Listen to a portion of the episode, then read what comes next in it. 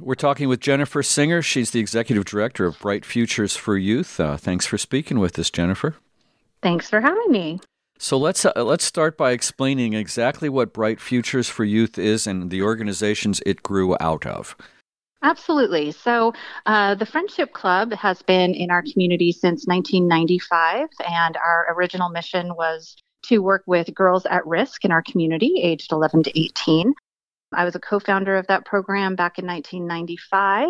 And in 2005, NEO was born.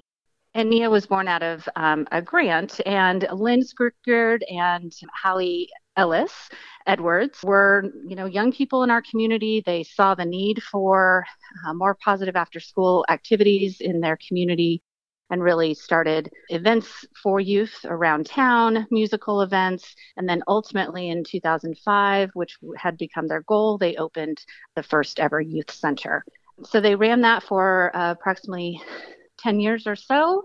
And then in the early days of the pandemic, um, we started talking.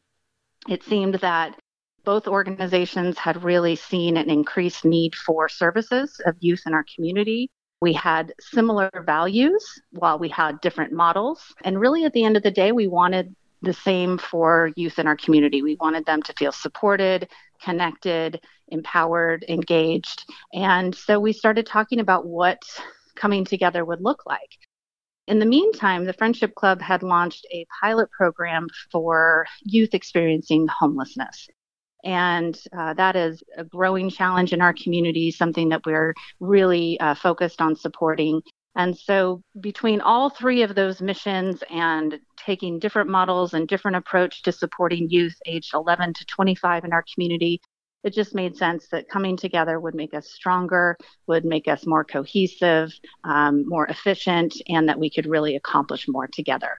Um, so we set off to come together in early 2020. We took advantage of some quiet time through the early days of the pandemic when we really had to shut down a lot of our activities and formed a group of board and staff and community members to talk about what coming together would really look like.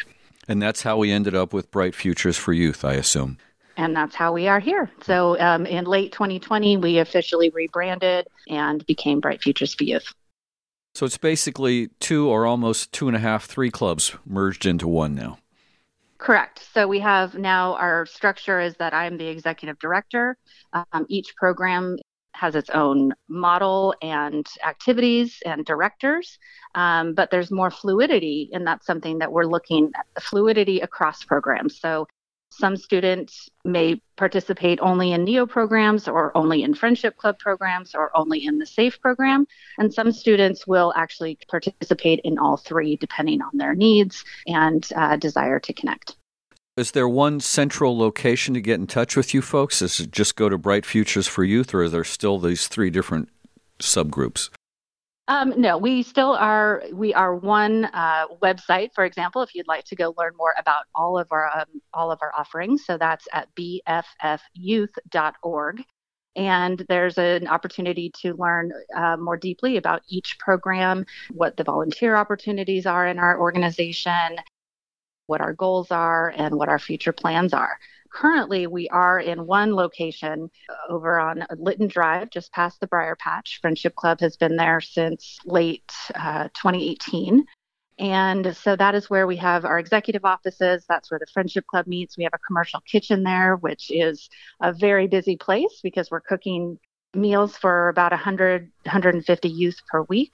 And then our next step is to renovate the old Silver Springs High School site, which is just past the fairgrounds, and that will become the home of the NEO Youth Center as well as our SAFE program. Is there a phone number folks could uh, reach out to you with? Absolutely. We'd love to hear from you. 530 265 4311. We love giving tours. We love having people come in to learn more about what we're up to, see if there's ways for you to be involved and contribute.